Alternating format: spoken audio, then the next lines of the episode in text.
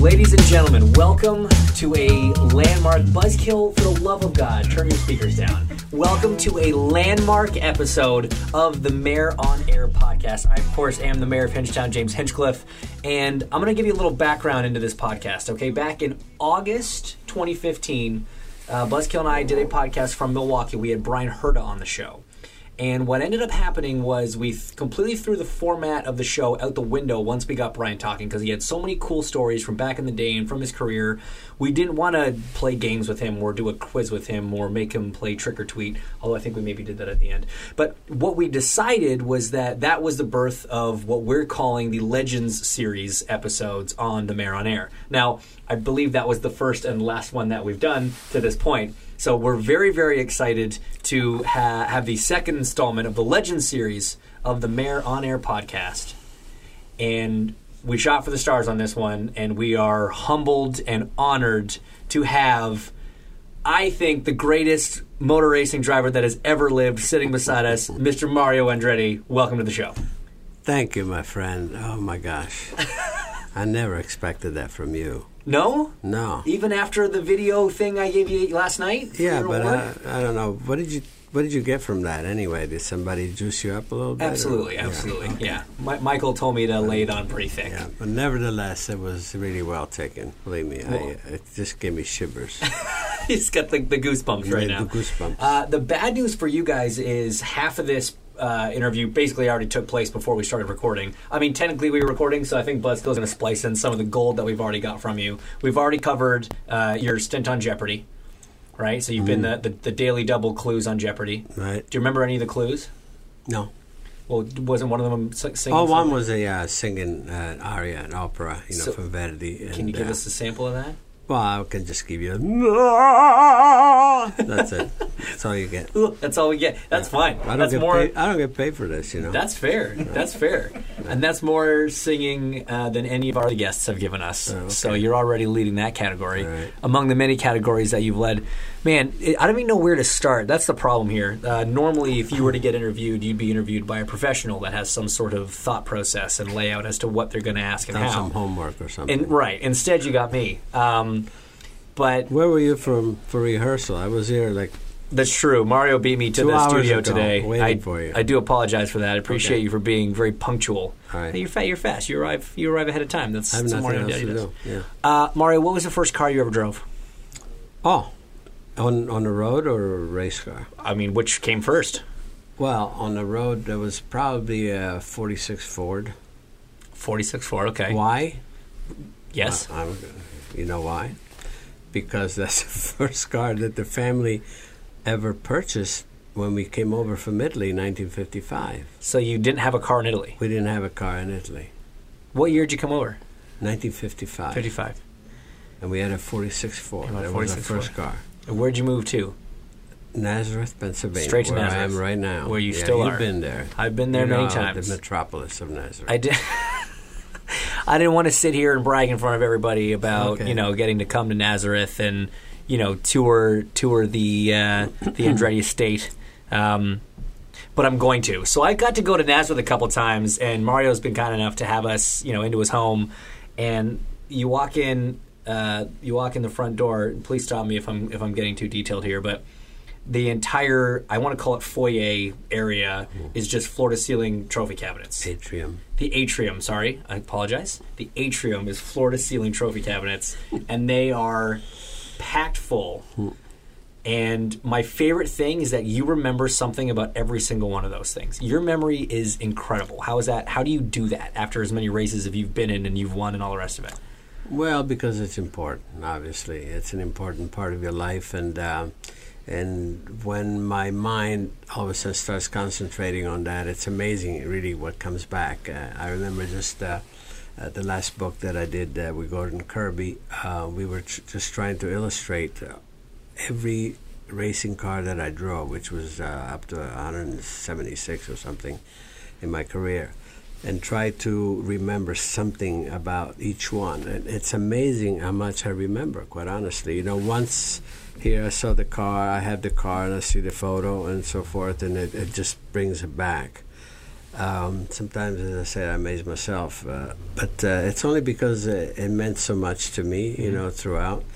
And um, and the trophies are pretty much the same. And as you probably notice, uh, it's a collage. I don't have a section. This is important. Yeah, this no, is not. You know, because they're all important. And um, and again, uh, just received another one last night. Actually, it was it was not for winning a race, but for uh, I, I was a big winner last night. You know, uh, along with the research center here at uh, Watkins Glen, because uh, it's the um, uh, the, the Singer. Argetsinger, Argetsinger, you yeah. know, trophy, which is uh, very prestigious, in my opinion, for what it represents. You know, with Cameron uh, being the, so iconic, you know, in his day to uh, bring Formula One to to the Watkins Glen and um, give it a home for so long that um, you know it really established Formula One in the United States and and for me uh, to have had so much experience here, where I drove here uh, almost.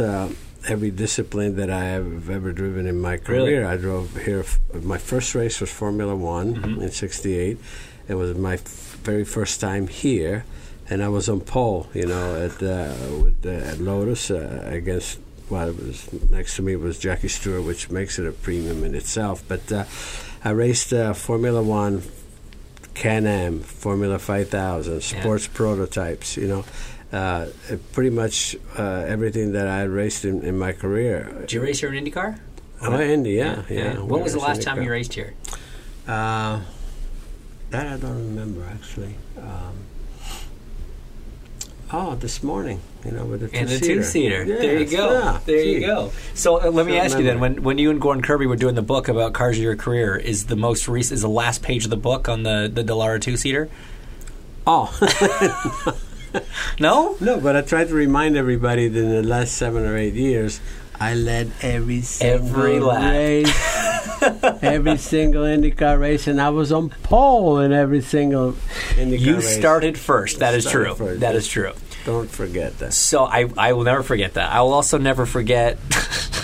I probably shouldn't say this story, but I'm gonna. And you're lucky; it's Honda power too. Of know, course it so- is. I mean, so- you know, only the so best. you got to appreciate. Only the best for the best. I remember when we were, uh, I was driving for Michael's team, and we were at the speedway testing, and it was 2012. It was a new car, so so a lot of unanswered questions, a lot of guys trying to figure out who was going to have what, and it was you know a very exciting time. And you, Marco, and I were standing in pit lane. Our cars were you know back getting worked on, and we were just standing, just watching, observing, and. you we, we were just you know just three guys just taking in the scene enjoying enjoying Indy cars going around the speedway. And unprompted you turn around you look to both of us and you go you know I could probably still beat half the wankers out here.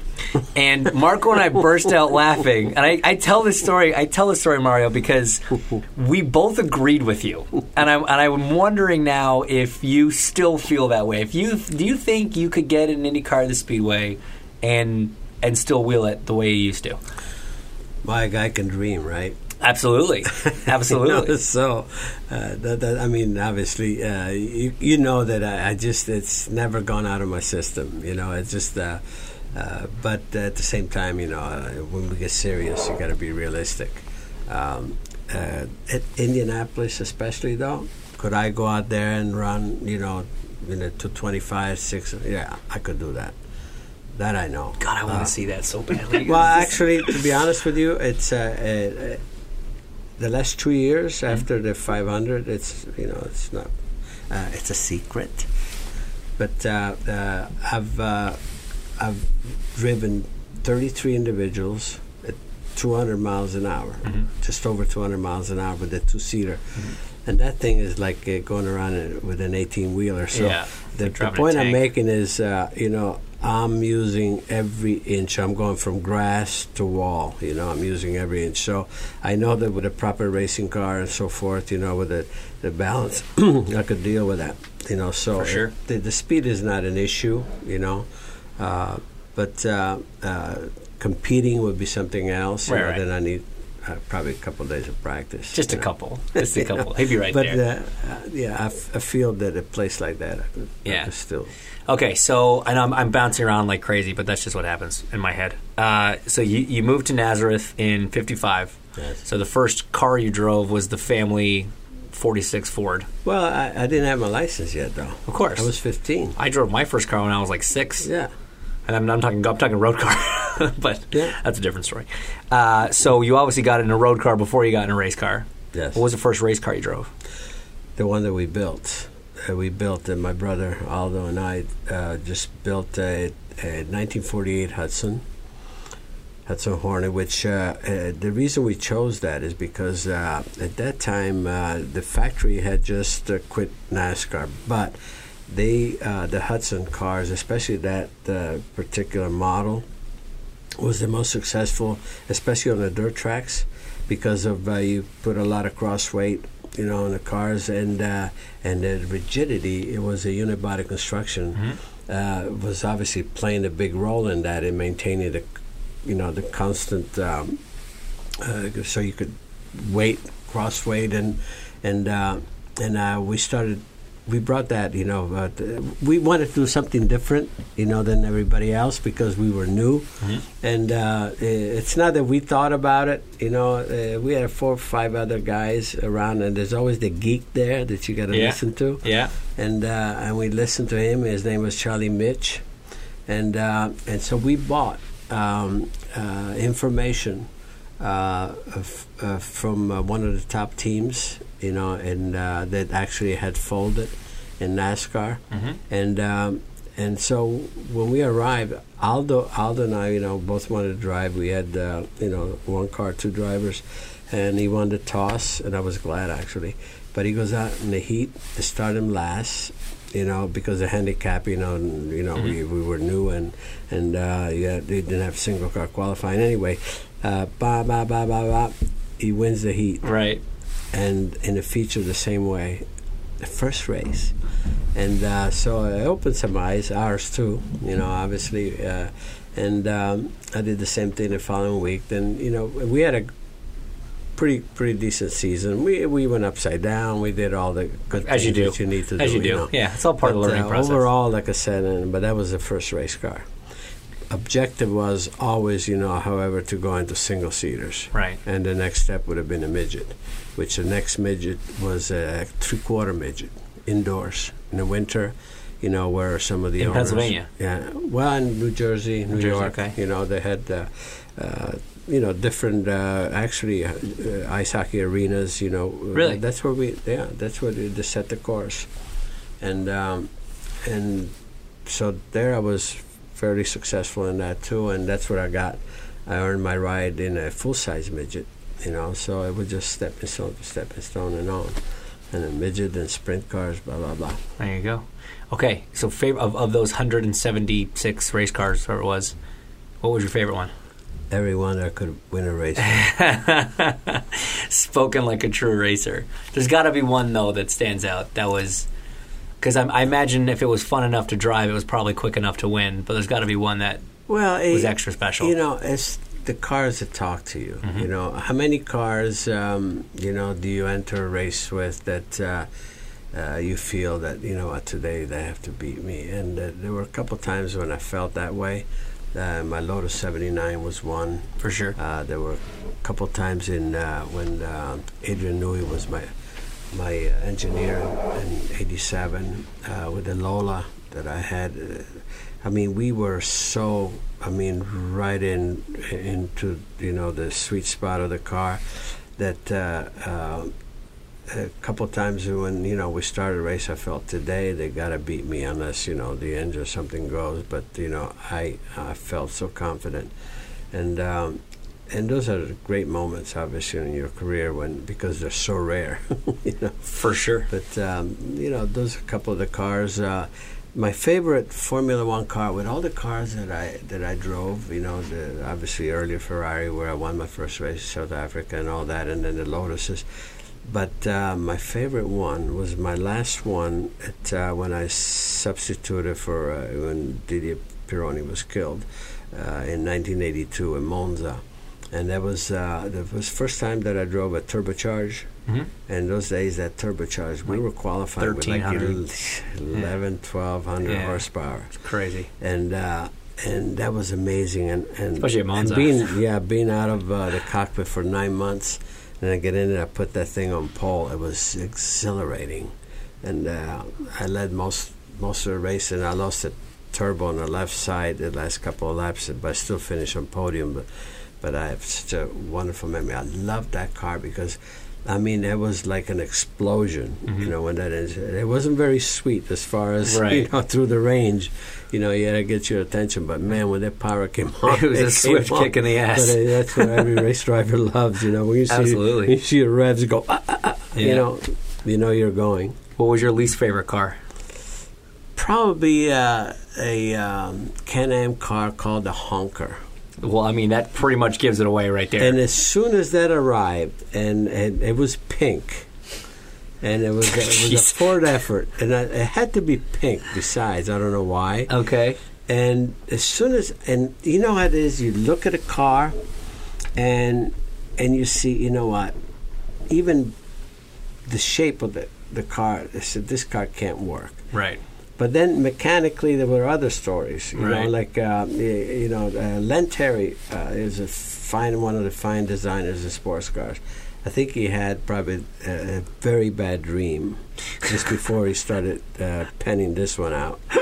And The uh, honker. the honker, and uh, and that car when it ar- arrived, uh, and that's when I met uh, Paul Newman. By the way, Mhm. we were in Bridgehampton, Long Island, and uh, the morning of the race, I see Paul Newman, the name on the car. They put uh, we had no. Was you he driving the honker? No, no, no, no. Oh, okay. Uh, They put her in my car.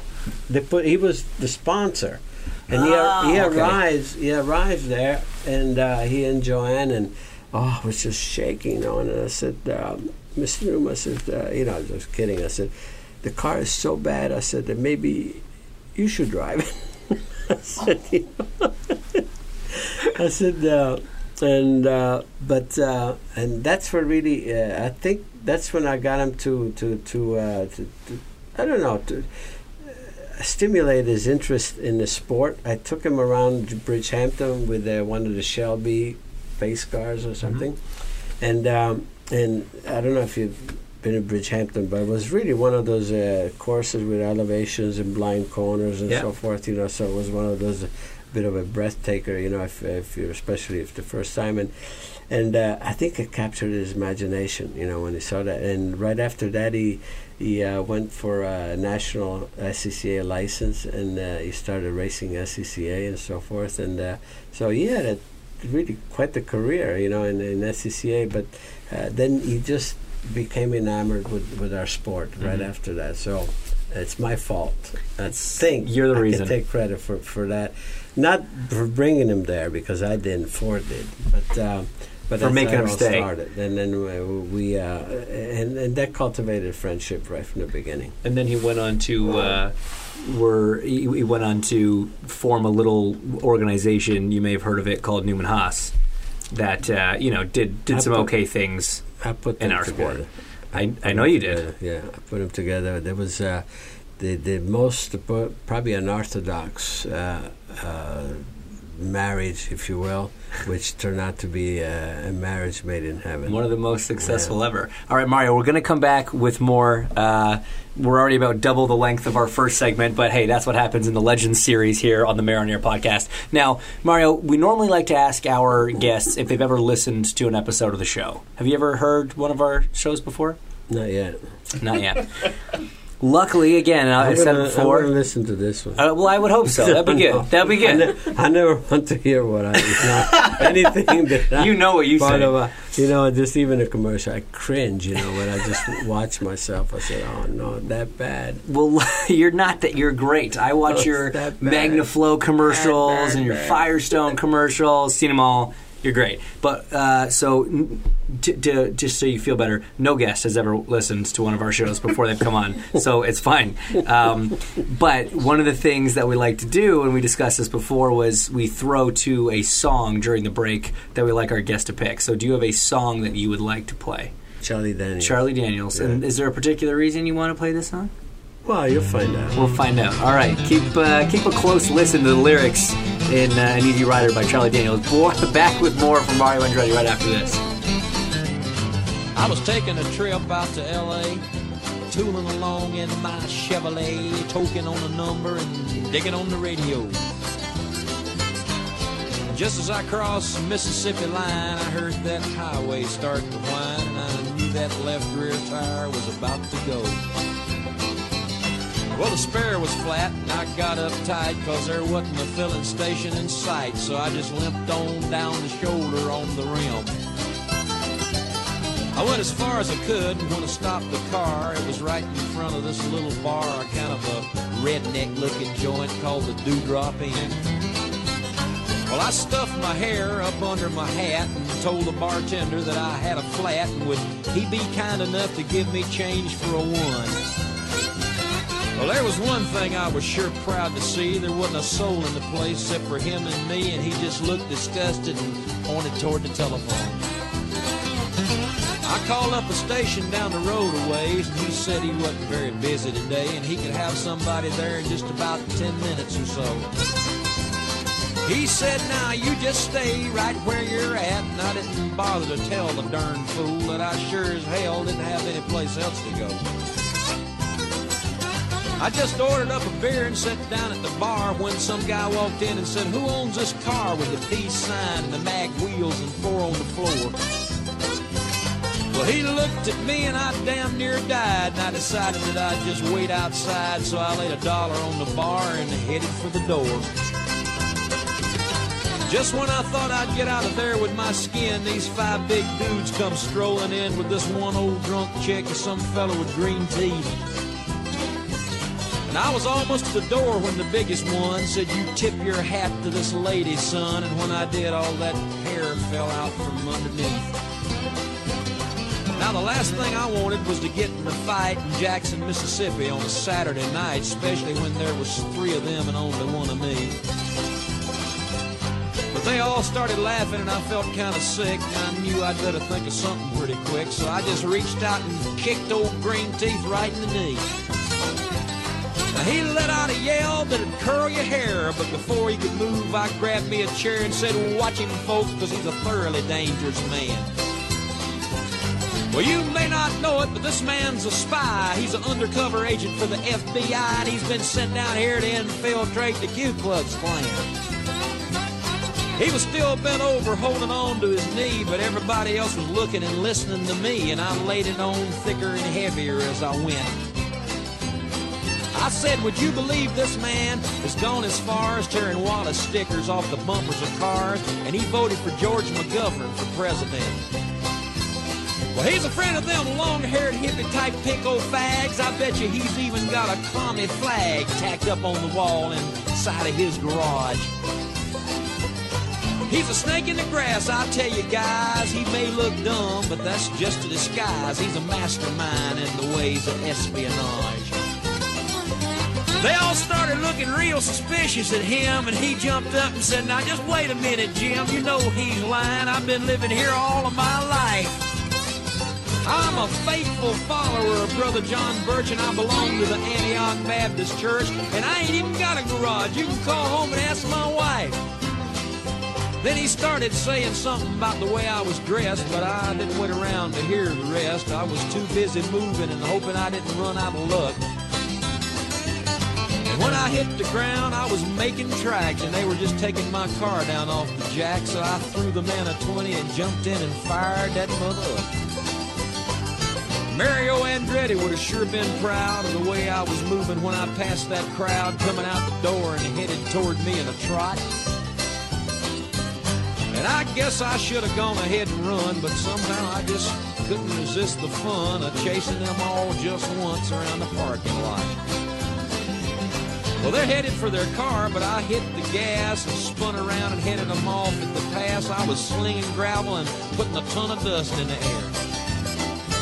I had them all out there stepping and fetching like their heads were on fire and their asses was catching, but I figured I'd better go ahead and split before the cops got there. But When I hit the road, I was really wheeling, had gravel flying and rubber squealing, and I didn't slow down till I was almost to Arkansas. Well, I think I'm gonna reroute my trip. I wonder if anybody'd think I flipped if I went to L.A. via Omaha. Uh, compliments of Mr. Mario Andretti here on the Mayor on Air podcast, Sirius 214 XM 209. Uh, it's one of the Legend Series episodes here on the podcast. And that was just one of how many songs, Mario, that reference you? I mean, I don't know. There's a number thrown out there which is almost ridiculous. It's but, uh, like almost triple digits. yeah, almost. We we looked up we looked up the list. There's people like we got Alan Jackson, we got Gwen Stefani, we got Rick Ross. We have you. You're covering Amy- a lot of the Amy different Grant, yeah. Amy Grant, a lot of the different uh, genres you're you're touching on here. Beastie Boys, Ice Cube.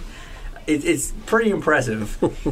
Di- you were, I mean, you were kind of like you were like the first American rock star racing driver like when you were in the 60s and the 70s you were as big as they came how does that i mean what was life like back then when you know the 69 indy 500 winner formula 1 champion i mean your lifestyle was probably about as cool as it could possibly get Well, come on, Mayor. You know, it's a lot of work. All I was doing is racing. You know, I know, and that- well, that's but, uh, you true know what, too, right? You're right, though. Uh, the one thing that uh, I derive from my from my life, and and you know, even being so busy, I maximized uh, the opportunities uh, of. Uh, you know, visiting different parts of the world, uh, you know, all over USA, but also, you know, my travels abroad, and um, and I think that uh, and and I enjoyed that side of it as well. You know, uh, I'm looking at maybe uh, even comparing to Michael when Michael was was driving, he was so focused, you know, on his driving alone. He couldn't let go, so he was not uh, really enjoying his life. Where, thanks to my wife, uh, she was obviously, um, you know, helping me do that. Uh, uh, I would, I could turn it off, Yep. and then really enjoy because of the opportunities to meet, you know, cool people and so forth. Um, so we had some great stories, great moment, great uh, things to remember, uh, great memories, as I say, of events and places that we've gone to, and uh, many things were actually quite cool. Yeah, you're right. was there one particular person that you got to meet uh, that kind of stands out? Someone that you know you were you were kind of fanboying over rather than the other way around? A Well- celebrity or a I don't know. Maybe it was a politician. Maybe it was a religious figure. Who knows? Well, that always happens, you know. It's uh, I don't know what would come to mind, you know. I always wanted to befriend a pope. I was ju- I was- I was I- just gonna say that. I was like, did you ever meet the Pope? I just wanted to be a good buddy with a pope. You and know? John Paul are just hanging out. I- You know. Yeah, I've just never achieved that yet, though. So that's still my bucket list. It's To, to meet a pope. But not only to meet him, but wanna to be a befriend- buddy, you know, all just right. to, to call want to be him- able to be call texting him the by pope. his first name, you Yeah, know, yeah, yeah. instead of excess, his excellency, you know, Yeah. call him a Johnny or something. Yo, JP, what's going on? yeah, yeah. Yeah, that would be that would be pretty I have impressive. great respect, you know. Of I'm course, not- I'm of not, course. You know, I'm No, not of just, course. Uh, you know, I, but I'd like to. Ha- That's why you want at, to have. be at that level. all right, all right. Uh, driving for as long as you did, and the amount of categories that you did, and all the rest of it, you uh, had a lot of teammates, and this is a, this is a topic we bring up with a lot of our guests. And because most of them are still active drivers, they usually give us the PR answer that nobody wants to hear. But you don't necessarily have to do that. You know, you can answer this however you like. But who was your best teammate? Best teammate, uh, probably Michael. Actually, Mhm. my own son. Uh, No really- bias there Really, all. because we never spoke to each other. Was it like a crazy rivalry with you two? Yeah, believe it or not, it was. But I mean, uh, Oh, I believe he, it. He had pretty much, you know, especially la- you know later uh, on, he uh, you know he had the upper hand for sure. I mean, Michael was just relentless. was uh, it was amazing actually. It was. Uh, I remember the first time uh, it was in, in, in Meadowland. The first time they actually made a competitive pass on me. And uh, and used to drive my wife crazy I- because it was never a clean pass. I it was love that. I love that you remember the race. You remember the specific race where Michael that, passed yeah, you like on track competitively for the first time. You're darn right. Wait till you have your own son pass you. You remember yeah, that. fair, fair. And uh, and here we go. We go into the hairpin, and sure enough, you know, I didn't make it easy for him. You know, we touched wheels a little bit, and I figured, talk on it. Then I said, Out of boy, you know, That's as he- my As boy. he drove into the sunset, you know, Yeah. it was um, uh, the other race that was really interesting was uh, 1986 at Portland. Portland. Yeah, I was- love that was- picture. what was? Yeah, you've seen the. I've picture. seen the picture. Father's Day. Yeah. And, uh, and, and, you know, anyway, so he, he had the race sewed up. He was uh, winning, and I was I had settled for second. And two laps, it was two, two or three laps from the end. He started having some uh, uh, some I Fuel guess problems, pickup problem, you know, with pickup problem. And and so uh, Brian Lisles, the engineer, just screaming in my. He says, "Michael is having some fuel pickup problem." He said, "Man, I stood up on that seat, you know." and we're coming down for the drag race for the finish, and and I just thought I I knew that I I knew I beat him, you know, two inches. You saw the photo. The photo's great. And it was seven one thousandths of a second. But our PR guy, Michael Knight, it's impossible. So this says seven one hundredths. So they they they uh, cheated us out of an absolute record. It was seven. Look, two inches. The photos don't lie. Two inches like that, you know, at 170 miles an hour. Seven one thousandths of a second. But anyway, uh, we're on podium, and uh, you know, Michael is not, you know, you know, Not happy. not happy. And somebody says, Michael, it's Father's Day. and he says, Oh, happy Father's Day. Know, so, and uh, it, it was a quiet ride home on a plane, you know, but uh, did not go. But I, I so enjoy that. And, and, and, and the end says, uh, you know, I knew you weren't going to let him win. so of So course we good. had, you know. So we had, uh, you know, like you said, going back to your question, as teammates, it was it was a lot of fun because uh, even when I got beat, I, f- I feel my own blood is There's a there's a- beating me. yeah, you there's a know, point of pride, right? Still, there's a point of pride. there. yeah. It's almost And- so if but you're I going to lose to you someone. know, I had, uh, you know, I was fortunate to have a lot of good teammates. You know, uh, Ronnie Peterson was one. You know, where and. Uh, where we became just not just team but friends, you Mhm. know, where you spend quality time together and all that. Uh, and along the way, like I said, I was, you know, quite fortunate. So here's a question for you because, you know, we have had European drivers come over, whether it was out of F1, GP2, sports cars, whatever, just kind of born and bred in Europe. And they come over here and they, they find the atmosphere very different. They find the camaraderie between the drivers is, a- is, is a lot higher. Yes. You know, we're much closer uh, as, as a community, as a family. We're all friends. We travel together. Some of us vacation together, all the rest of it. Where over there, you know, your teammate's the first guy you got to hate, and then you got to hate everyone else almost as much it seems like kind of back when you were in F1, it was a little more that way. At least earlier, I mean, you know, you look back to, so you talk about some of those friendships. There was definitely more camaraderie. It was more like yeah, that. We, you know, we used to hang out like, uh, uh, we know we'd be in South Africa by the pool, we'd be in uh, Brazil and so on and so forth. There was a lot of that, you know, the way we hang out and, and, and pull pranks on each other and all that, just like you guys do today. Yeah. I always say, you know what, uh, people should uh, really come to know these characters that we have, uh, you know, because I'm, I'm I'm there usually just before a driver introduction, before a race, and, and I see you guys kidding around and everything else. I said,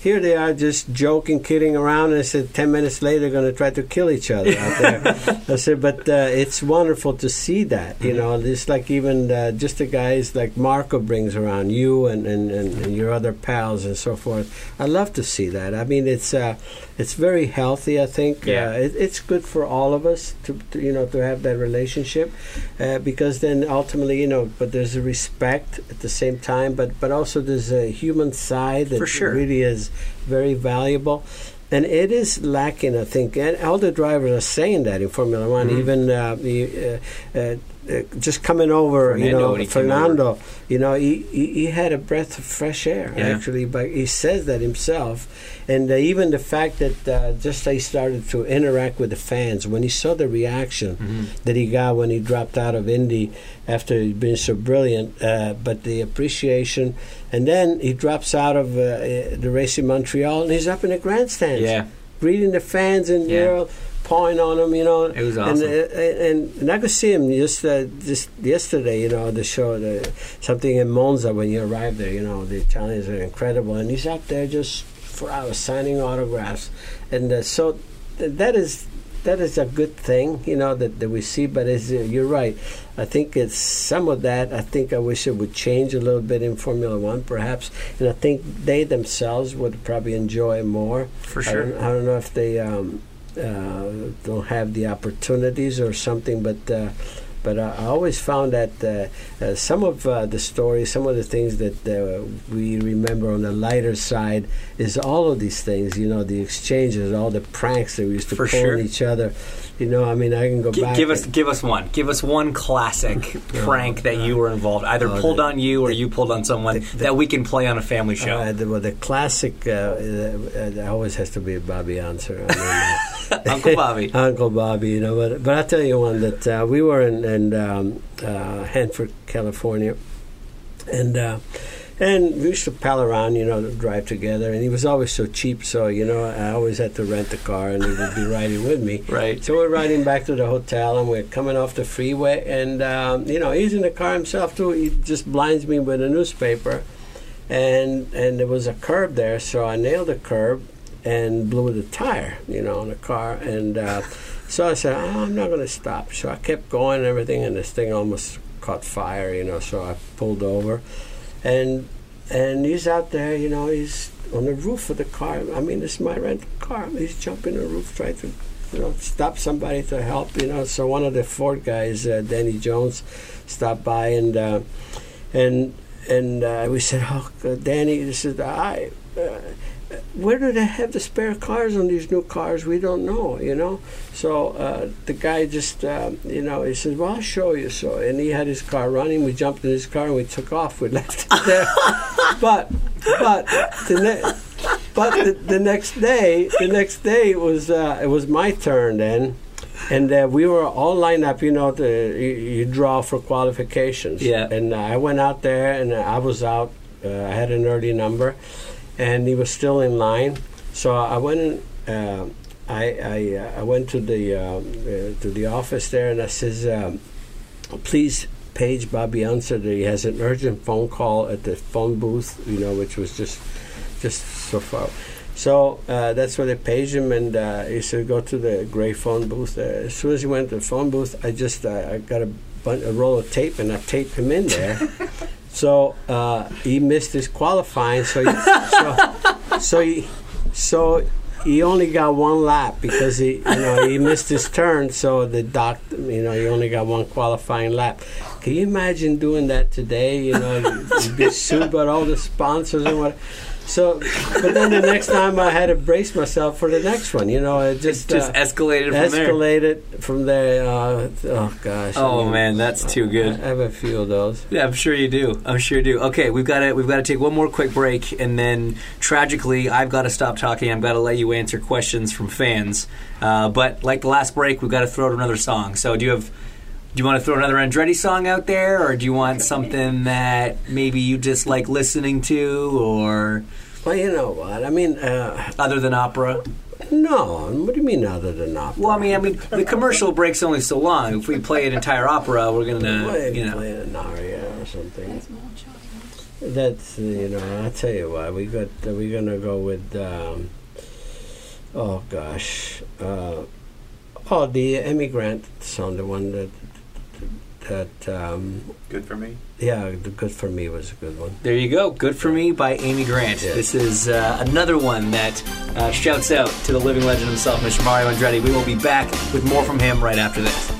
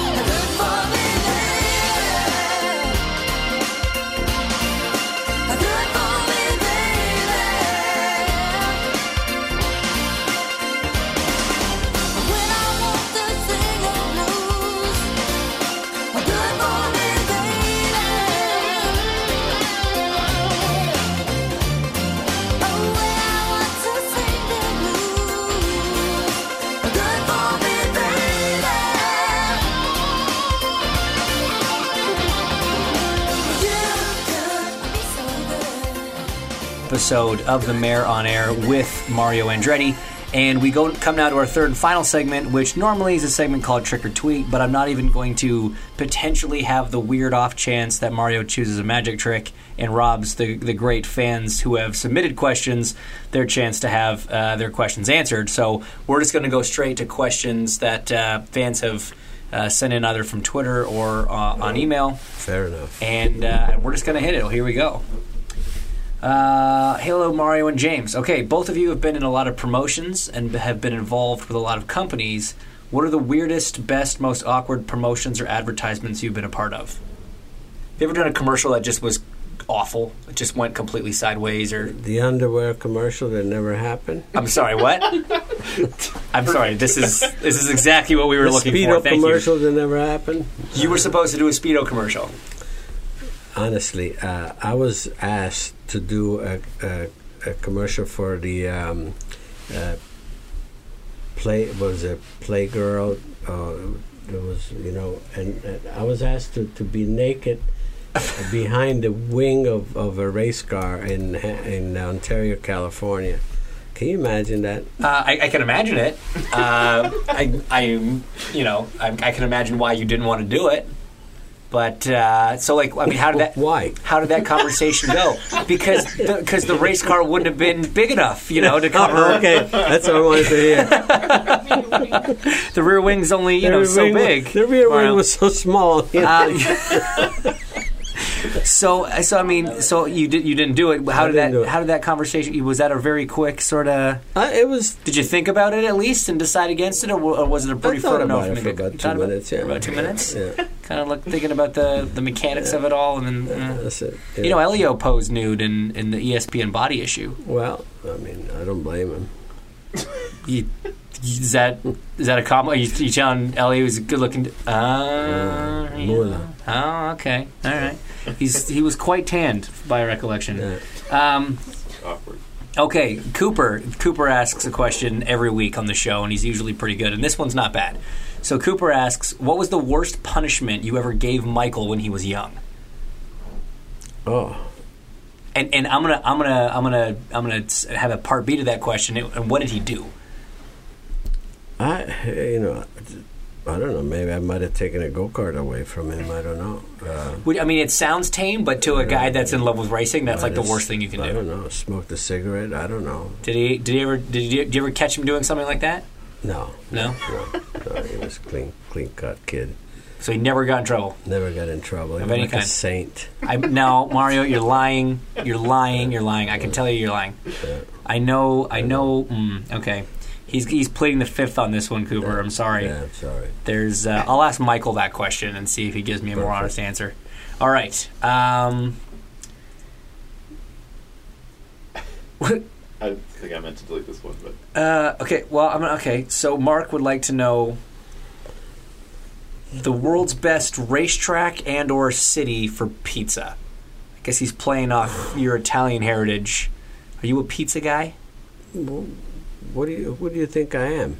I, I, I, uh, uh, don't- oh God, This- Remember when Raul Boesel finished third in Indianapolis? He was in a Domino car. Domino, and he ha- he thanked the Domino, Domino Pizza Hut.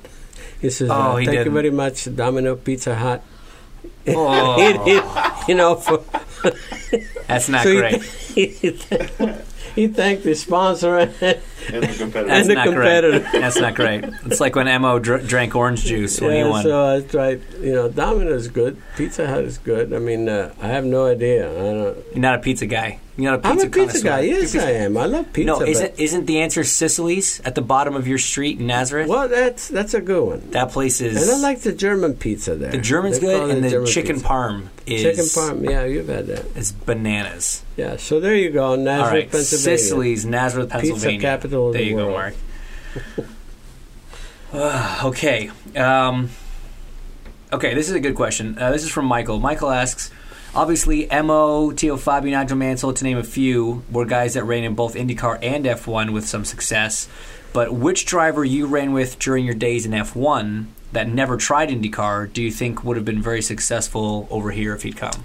Well, quite honestly, uh, e- any driver that's uh, a champion that is uh, obviously proficient in that uh, discipline could be They're going to be good in any car. good in any car. I mean, it's uh, this, this you cannot categorize, uh, but it's all up to the individual. You know, just uh, what your objectives are and what you you know the challenges that uh, you want to pose for yourself.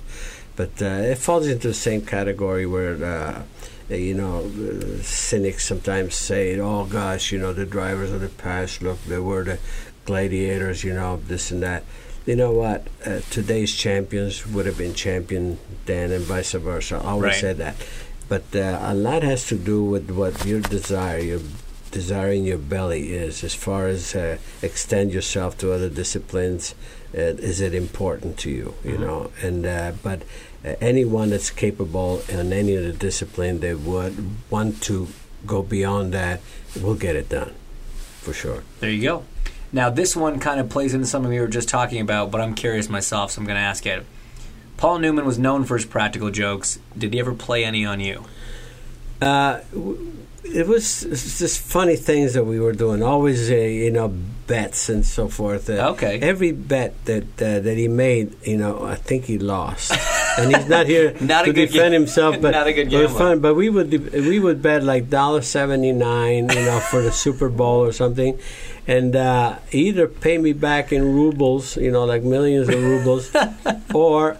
A, yeah, I have I still have the check. You know, dollar seventy nine, but he uh, he uh, overnighted it, so it cost nine dollars to FedEx it to me. You know that type of thing. But there was another one. It's a long story. You know, on uh, on Broad Street there, where uh, it's just funny. You know, we went out to dinner. I don't know. If, I don't think we have, we have time to really talk about. He was always he was he was a fun kind of guy. You Yeah. know, just uh, up for anything. Um, it was one time we were up at the lake and uh, my lake and and uh, I have this. Um, it's a surf jet board. You know, it's Yep. a, a surfboard that uh, with an engine on it. Oh, two stroke And, motor. and you know, he was game for anything. So he's out there and uh, struggling with it. He he just flipped over the bow and uh, had a slight cut on his forehead. But he was struggling. We were ready for dinner, so I just go out on the lake with a sea-doo, and I said, uh, "Paul," I said, "You know, let's go back with it." I'm looking at him, and he's bleeding. You know, his face is just bleeding. He didn't know it. You know, it was actually just uh, just a scratch, and uh, but in water, you know, it's ma- magnified. Anyway, we get back on shore, and. Um, and he was just he had this blood right down you know his body and i said don't touch a thing and so i said let's go up to the cabin and uh and you know he was saying, you know, i said you act like you know you're just half dead you know i told him because he now he said and he was like oh, oh, like this i mean and most of the women fainted you know except for joanne She says, "Oh no." she knew him better, you know, so. But I can say, he was that kind of guy. So was he? Was he? Were you a good gambler or was he a bad gambler? Uh, Did he make bad bets or are you particularly I don't know, but good it- at betting? it, it worked out. Uh, it was working out that way. Uh, for some reason, I was winning the bets, but I didn't make a lot of money except for the rubles. Well, the dollar seventy nine wasn't paying the bills back then. No, no. Um, okay, so question from Mark. What do you think Mr. Chap Mr. Chapman would make of modern day racing, particularly in F1? Do you think he would have adapted to the modern computer dominated world? As my understanding is, he was not a fan of computers. oh, I'm not sure you could say that because uh, He's a fan of making fast race cars. and You know, he would have. Uh, I know that Colin Chapman would have availed himself with uh, every bit of technology that he could get his hands on. No question about it. He never. Uh, I never felt that he resisted any of that. I mean, a tool is a tool. Uh, I mean, it's. Uh, no, no. He he was the type of guy that, uh, uh, that he would go for every possible advantage, and he would have not overlooked the, computer. Uh, I I don't agree with that. Um, you know, He would have embraced it. He would have found a way to would have absolutely exploited every last every hundredth out of it. Absolute, yes, Yeah. indeed, indeed, indeed. No That was the way he worked. it. That's the way he All right, we're going to finish with this question. This is from Rachel. this is a pretty good one. It's a hypothetical situation.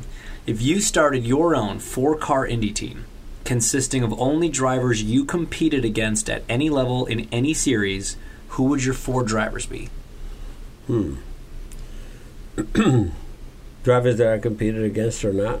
It says Oh, it says drivers you competed, competed against, at any level or Oh, in any any series. Well, oh, it would probably be uh, uh, Foyt. It would be uh, Jackie Stewart. It would be um, Al Unser Senior and uh, Lauda. And Mickey. There you go. That's a It's a squad. It's a pretty, that's a pretty awesome team. I would, I would sponsor that team. I would just retire and just sponsor mm-hmm. that team, just come hang out with you guys. That sounds like it would be a lot of fun. Speaking of a lot of fun, Mario, this has been awesome. Thank you so much for coming on the show. Really, really appreciate it. Sorry to the fans for going grossly over our allotted time limit, but that's what happens when the legend's sitting in, uh, right here in front of you. Uh, thanks for tuning in. We'll be back with another one from the season finale in Sonoma in two weeks' time. Uh, but for now, this is James Hinchcliffe, the mayor of Hinchtown, signing off. Thanks so much for listening.